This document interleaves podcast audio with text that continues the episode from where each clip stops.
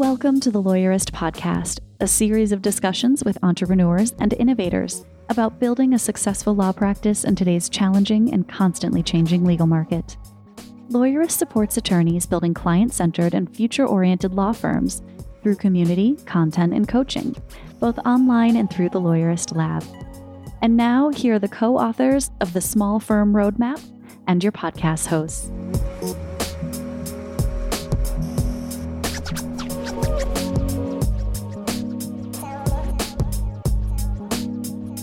Hi, I'm Zack Glaser. And I'm Stephanie Everett. And this is episode 347 of the Lawyerist Podcast, part of the Legal Talk Network. In today's episode, I'm talking with Lawyerist Lab coach Ryan McKeen and his client happiness coordinator, Brittany Green, about how her role as a client happiness coordinator helps create a client centered firm. Today's podcast is brought to you by Text Expander, Postali, and Rankings.io. We wouldn't be able to do this show without their support, so stay tuned and we'll tell you more about them later on. So, Zack, today we thought we would tackle a topic that probably not a lawyer, lot of lawyers think about, which is the lifetime value of a client. Yeah, how do you like thinking about that as a lawyer? How much is this client going to make me? You know, that just kind of feels icky, but you have to do it, right?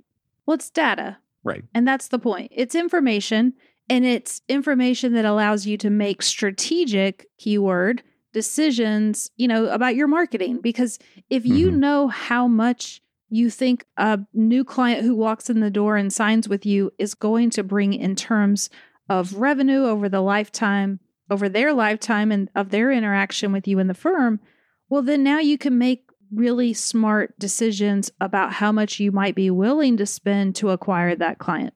Right. And that's the, I don't want to say the first step for marketing, but that's a really important thing to have in your in your head when you're trying to attract that client, when you're doing your own marketing there.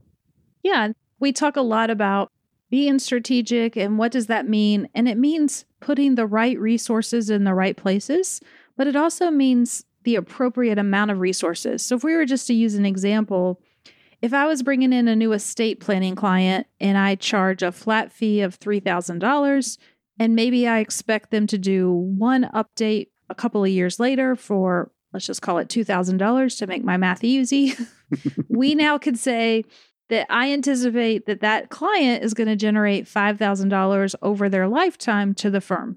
hmm In that scenario, I probably wouldn't want to spend, say, $4,000 or even worse, $6,000 Right. to acquire that new client because now it's not worth it. But if I'm doing a campaign that I can decide I can get a new client in the door for $250, then I might want to do that. Or I get to decide how much I'd be willing to invest knowing how much that client's going to potentially generate. Well, that's exactly right. When you look at the numbers on what you have to spend in order to advertise on on say Google Ads or Facebook ads, and you say, okay, well, do I want to spend this? Let's just use two hundred fifty dollars. Do I want to spend this two hundred fifty dollars? I'm going to get in front of X amount of people, and I know that when I spend on this ad, I get four leads, and I'm usually able to convert twenty five percent of the leads that come in my door. And I spent two hundred fifty dollars the lifetime value of this client is $4,000, you made money, provided that you're not, you know, just throwing it down the drain on on ridiculous things and overhead, but you made money there and you're able to say, okay, well, now do I want to double my ad spend?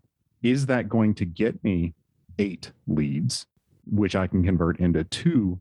You're able to start to look at those things and say, okay, well, my extra money I need to put into this sort of advertising, or my extra money I don't need to put into this sort of advertising. I need to actually make it to where I'm spending less on these clients once they get in the door. Yeah.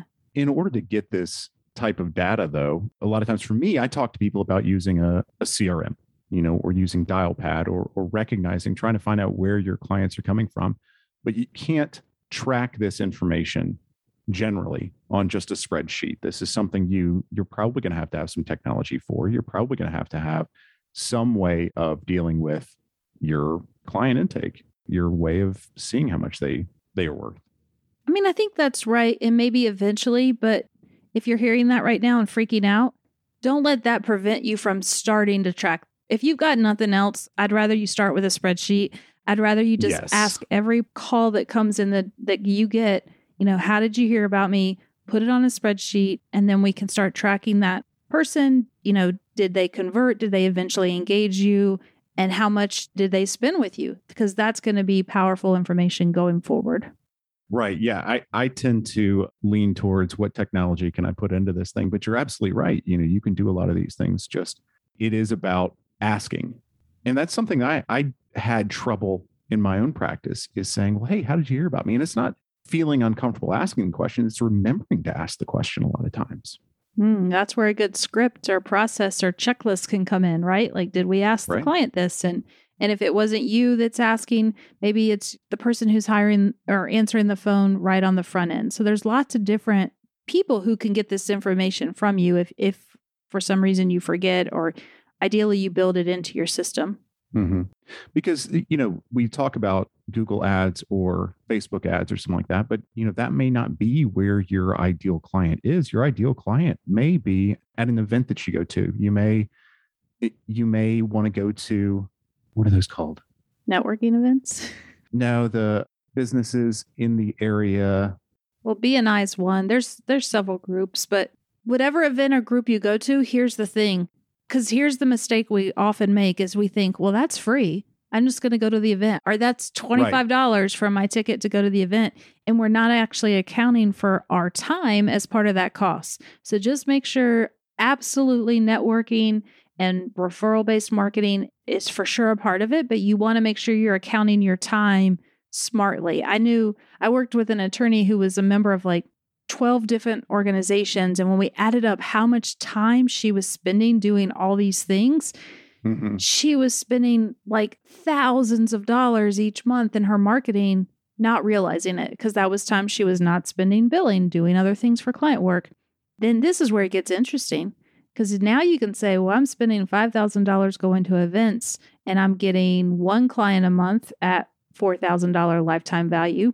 Or I could run an online campaign for $500 and generate two leads. And so this is where it gets fun too, because now you can start comparing the information and really getting a fuller picture of your data and really understanding which marketing campaign's working for you and where you should be willing to invest more money if you want to grow your firm and, and get more clients in the door. Right. Because we're, we're not talking about do I spend marketing dollars on this one thing? There's not one way to do your marketing. You generally have a couple of irons in the fire. And so knowing which one is is doing better, knowing which one is ripe for more money to be spent in, that's the key here. Yeah. So, super helpful information. I hope you guys are thinking about that in your business. Again, it's data, it's information that you can use because you want to drive more strategic decisions in the business. So now we have Stephanie's conversation with Ryan and Brittany. Hi, I'm Ryan McKeen. I'm a coach at Lawyerist and CEO of Connecticut Trial Firm. None of that is all that interesting about me, but I'm going to tell you my biggest regret. I don't even think I've ever shared this with anybody, Stephanie. I passed on, I had Wu Tang Clan and Rage Against the Machine tickets, and I passed on it to go on a date. Oh, did you marry her? Yes. Okay. Well, then all's forgiven. I love that. And we brought along a special guest with you today, Ryan. Brittany, introduce yourself. Hi, everyone. I am Brittany Green. I am the Client Happiness Coordinator here at Connecticut Trial Firm.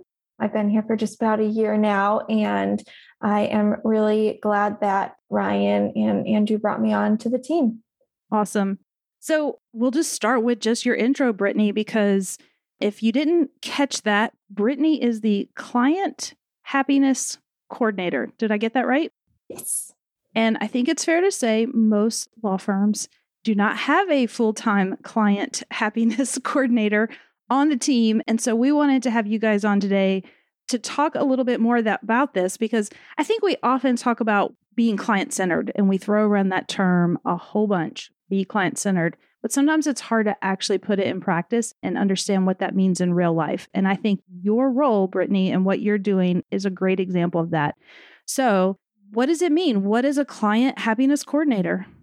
So, the sort of simple answer is, of course, it's client relations, it's what it says client happiness. We are a firm that truly cares about the client and their whole experience with us. And the only way that we can know if a client is happy is if we have someone checking in on them and relating to them. So that is what I am here for. And that's what my my job consists of is checking in with each and every one of our clients throughout the entire process that we are with them and making sure that everything we are doing is satisfactory hopefully above satisfactory for them. And i'm a great first step if there ever is a problem that they're encountering so that it never gets to a point where they're so unhappy with us they want to leave so I'm a good sort of intervention strategy as well. But thankfully that it's very rare to ever get to that point because just having me in the from the very beginning makes everyone in our client base uh, very happy and it makes them feel heard. It makes them feel understood. It makes them feel a little better to talk to someone who isn't just their lawyer. Yeah. It's a little easier to relate to just a regular person quote unquote yeah, no, it's great. And I want to unpack a bunch of what you said, but Ryan, let me let me bring you back in for a second and tell us why did you decide to hire for this position and make it a full-time role? And also maybe at what stage was the firm? So this wasn't your first hire, but it also wasn't your 50th. So I want to hear just from your perspective what you were thinking when you decided to create this position. Sure. And what I mean, what we were thinking is what you said. You hear a lot in this space about you know, being client centered and, and these things. And, you know, it occurs to me that if you accept that that is important, and at our firm, we do, that is something that's worth hiring into and worth investing in and not giving just lip service to, but being very intentional about it. Part of it is our situation. We are a growing firm, but we are in the personal injury space. And in the personal injury space, we are competing against people who have millions of dollars into marketing budgets into our specific market. We're a bootstrap firm.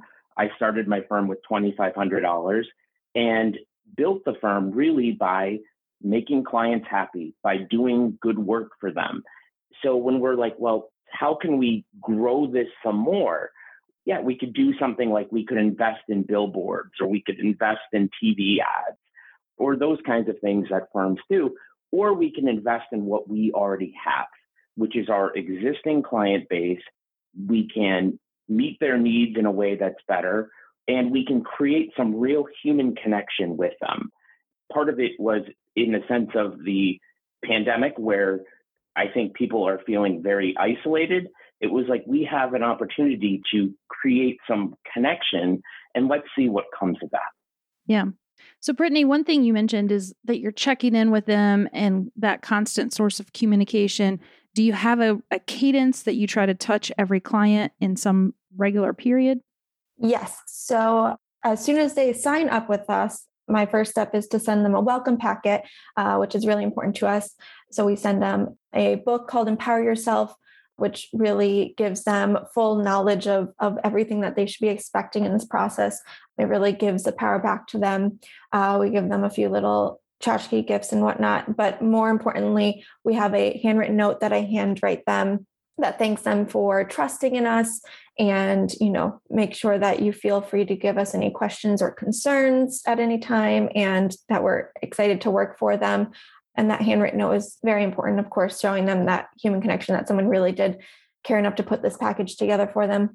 Um, and then about two weeks in, I give them a call or or a text if they prefer that. Of course, age range depends on who likes to text, you know, versus get a, a phone call. Right. And you know, connect them, introduce myself, if it is through text or even with, with the call, I like to follow up with a short video that I send them a pre record one so that they can see my face, uh, since we very rarely see clients in person anymore. So, you know, I, that human connection with me and my face, introduce myself a little. And then typically about every month or so, I task myself to follow up again with each client in their schedule that they've been with us. And again, it could be a call or a text just something quick with them. Um, but uh, what's great, you know, is that I see every text that comes into our system as well with with clients. as soon as I see a text, if, if I notice that it seems they may be unhappy with something or something's happening with them, you know, they're going to have a surgery or their dog just died, whatever it might be, I am able to get myself in into that situation as well and either, you know, give them a call, I can send them cookies or mitigate whatever the situation might be. Yeah. And you've talked about this with us before. And and I love these examples where you're able to kind of see what's going on in their lives and then give a very targeted and personal response. So they're having a baby, you send a baby gift. If it's something with their dog, you're sending the bark box. And I think I think that goes a long way when and probably I would suspect is a lot more meaningful when you know I know as a I always love getting a gift that is more thoughtful than just getting like a branded cup. I mean, mm-hmm. don't get me wrong, some branded cups are nice too. I'm drinking out of one right now. But but every once in a while when you know someone's gone that extra mile to put that thought behind that gift and I love that that's I think what you're charged to do as well and and so I don't know, let me put you on the spot. What are some of the more creative things that you're kind of proud of that you were able to come up with as part of this? Yeah, so I will let Ryan take credit for some of this, but a lot of times with baby gifts, you know, if, if someone we know is having a baby, we uh, like to send them diapers, of course, because you can never have too many diapers. But specifically, we like to send them spoons because it's one of those things that not many people, like I said, thanks to Ryan for this idea, not many people think about how many spoons you go through. And it's not a typical baby shower gift that a lot of people either think about needing or, or want to give, that kind of thing. So it's definitely something that new parents appreciate once they're in the the throes of new parenthood. They're really happy to have those kind of things. And then even simple things when it comes to instead of sending the usual flowers when someone passes away, we don't like to send flowers because who wants a gift that's just going to die and remind them more of death? Right. So instead, something a little more uh, exciting, uh, a little different is succulents. Everyone loves succulents now. I know I am horrible at my green thumb so not green so succulents are something i can can you know keep alive forever and so it's something that's that's nice for for people who still you know enjoy flowers but don't want to have to deal with you know throwing them out or anything after a week and then who wouldn't want cookies you know when they're having surgery you're sitting on the couch recovering you're going to want a snack right so we send cookies from Milk Bar or really any place that we've found that is super tasty. Yeah. Yeah. Uh, we sent a, someone else was having a baby. We sent a personalized baby blanket that they just absolutely loved. Um, that one, I was really happy with the reaction that I got. The text was just so sweet. The thank you text, which always makes my day. yeah, I'm sure. And I, and I mean, it's more about the thought and that you guys are, exactly. are being intentional about connecting with your clients in this way. Ryan, you were saying something um, before we started recording that was interesting that I think ties into this too, a little bit of your philosophy around wellness and just kind of how you approach that and trying to empower your clients because you're dealing with injured people. And so you're trying to look for ways to help them be well. So, say more about that. What does that look like for your practice? I, well, I know the reason I do this work because I went through this process. I was in a car accident. I had my car totaled. I know how overwhelming that all feels.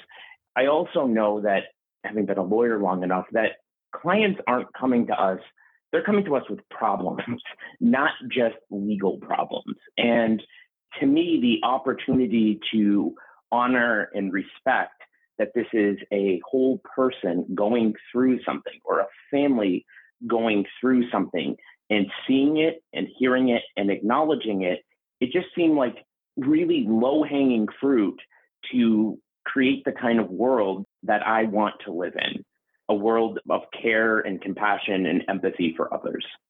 Yeah, I love that. We're going to take a quick break to hear from our sponsors. When we come back, though, I want to dig in a little bit to the ROI on this because some people may be thinking, okay, this sounds good, but what am I going to get? We'll be right back. It's hard to keep up with trends when you're rushing to court and helping clients, but new cases hinge on topping the results page.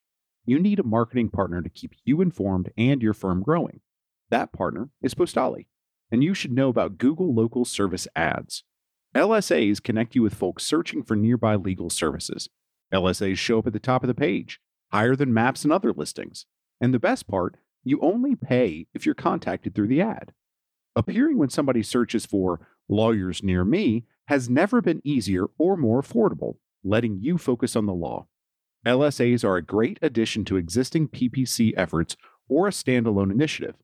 Quickly initiated by the Postali team, LSAs and a partnership with Postali can get your firm where it belongs. To learn more about LSAs and Postali services, visit postali.com forward slash lawyerist and reach out for a free consultation.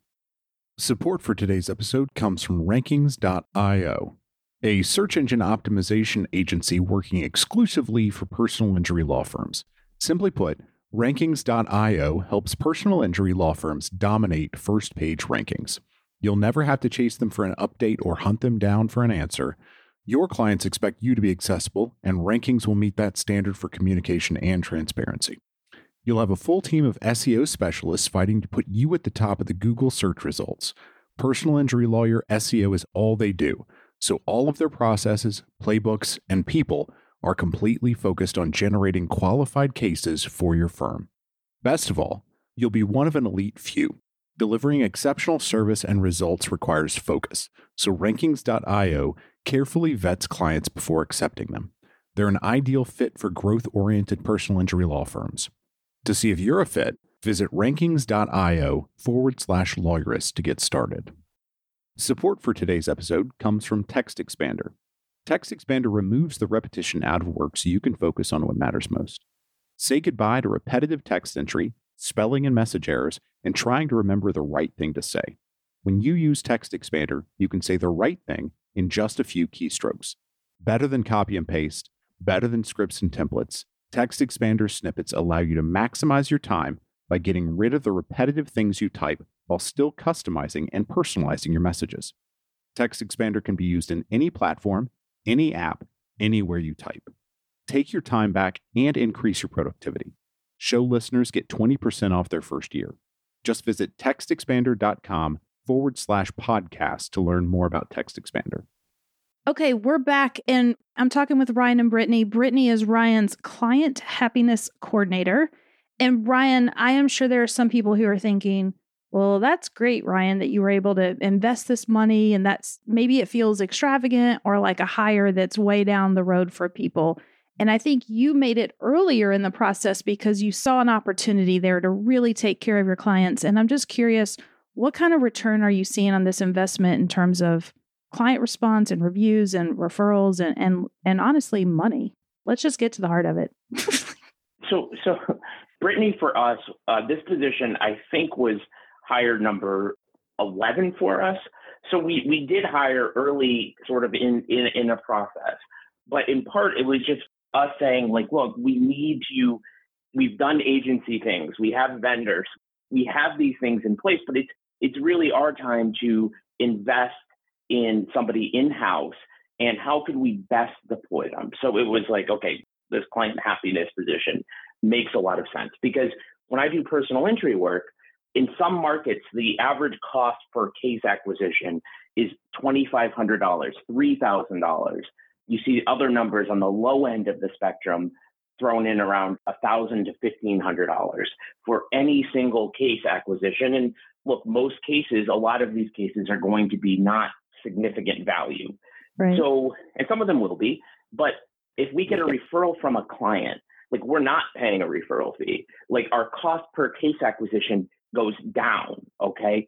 And I believe our cost per case acquisition to be about 50% of what market rate is. And so that's that's a real efficiency because we are doing the things to take our clients from somebody who has an issue and ideally trying to turn them into promoters and fans of our work. And that happens, we've seen with Brittany, we have, I think, since Brittany's been with us, we've amassed about 100 more five star reviews than we had before. And that is very significant. We are tops in our market for five star reviews for what we do. And that matters a ton in terms of business generation. When they call, they say, I read your reviews, right? Yeah. That's the number one thing. If it's a friend, and in, in personal injury, if somebody finds you online, they on average call about five lawyers. And so whoever picks up the phone first, it's a mad dash. But if somebody who has a trusted friend or a family member say, oh, no, no, no, call Connecticut Trial Firm, they are not in such a hurry to, to hire. It's not like an emergency that we have to put them through our intake process like that minute, right? Right. Um, so there's there's relief there, and part of it is, I mean, just I was looking at our numbers from August last year versus this year, and some of this is sort of pandemic related noise, but others of it I think is directly related to this. It is honestly hard to parse out, but our leads were up 300% year over year by really investing in this, what I think is pivotal and at the core of our growth strategy. Yeah. No, it makes a lot of sense. And I know you're talking in terms of personal injury, but there's a lot of really competitive spaces out there for lawyers. I mean, from family laws to estate planning. I mean, there's lots of places where there's lots of competition. So I don't think the things you're saying, you know, are just about for the PI lawyers out there. Like everybody can benefit from a client happiness coordinator for sure. There's an incidental, I think, economic benefit here, which is that one of the things that was grading our paralegals was dealing with clients who may be upset in some which way. Mm. Okay. And that drains them emotionally. That takes up a lot of time for them. Time they're not doing the work that they need to be doing, like preparing the discovery or, uh, you know, making sure the depositions are scheduled okay or making sure the med chronology is correct or doing these things that are that are really sort of important. And so by having Brittany to at least be like the first point of contact, I am taking that off all of their shoulders. Yes. And their personality types, we do personality testing.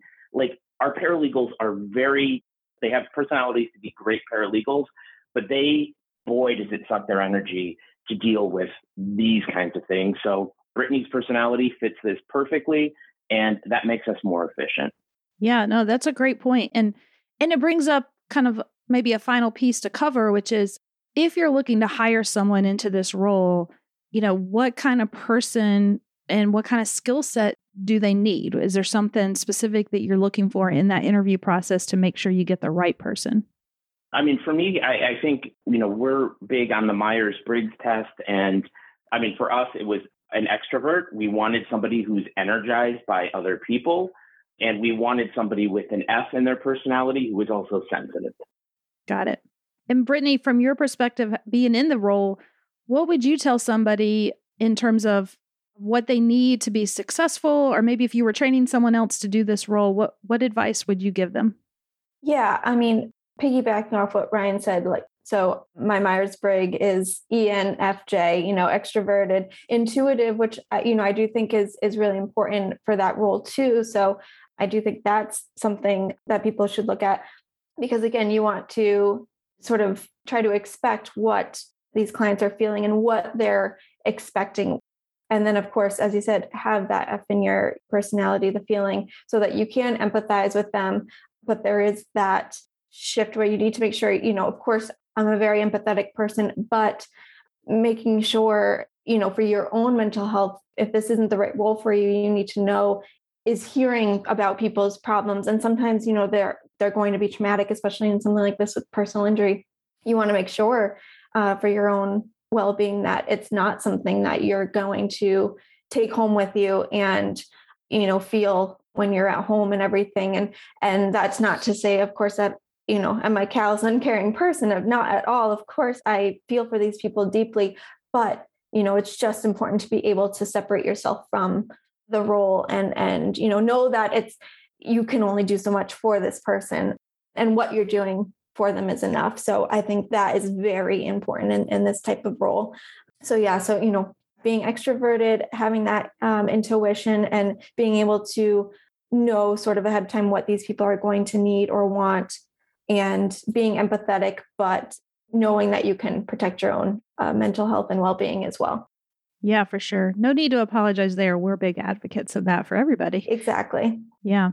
This has been great. I hope that people who are listening have been inspired. Maybe you can create your own client happiness coordinator or if not a full time position, at least designate someone on the team who's thinking that with that hat on, with that role on, and can be that resource for clients because it makes a difference, right? And I think it's a real great way of putting clients first and being client centered. So thank you both for coming on. I always learn so much. I love what you guys are doing. Thanks for having us. Thank you, Stephanie, for having us. The Lawyerist podcast is produced by Bailey Tiller and edited by Ryan Croft. Are you ready to implement the ideas we discussed here into your practice? Wondering what to do next? Here are your first two steps. First, if you haven't read the Small Firm Roadmap yet, grab the first chapter for free at lawyerist.com/book.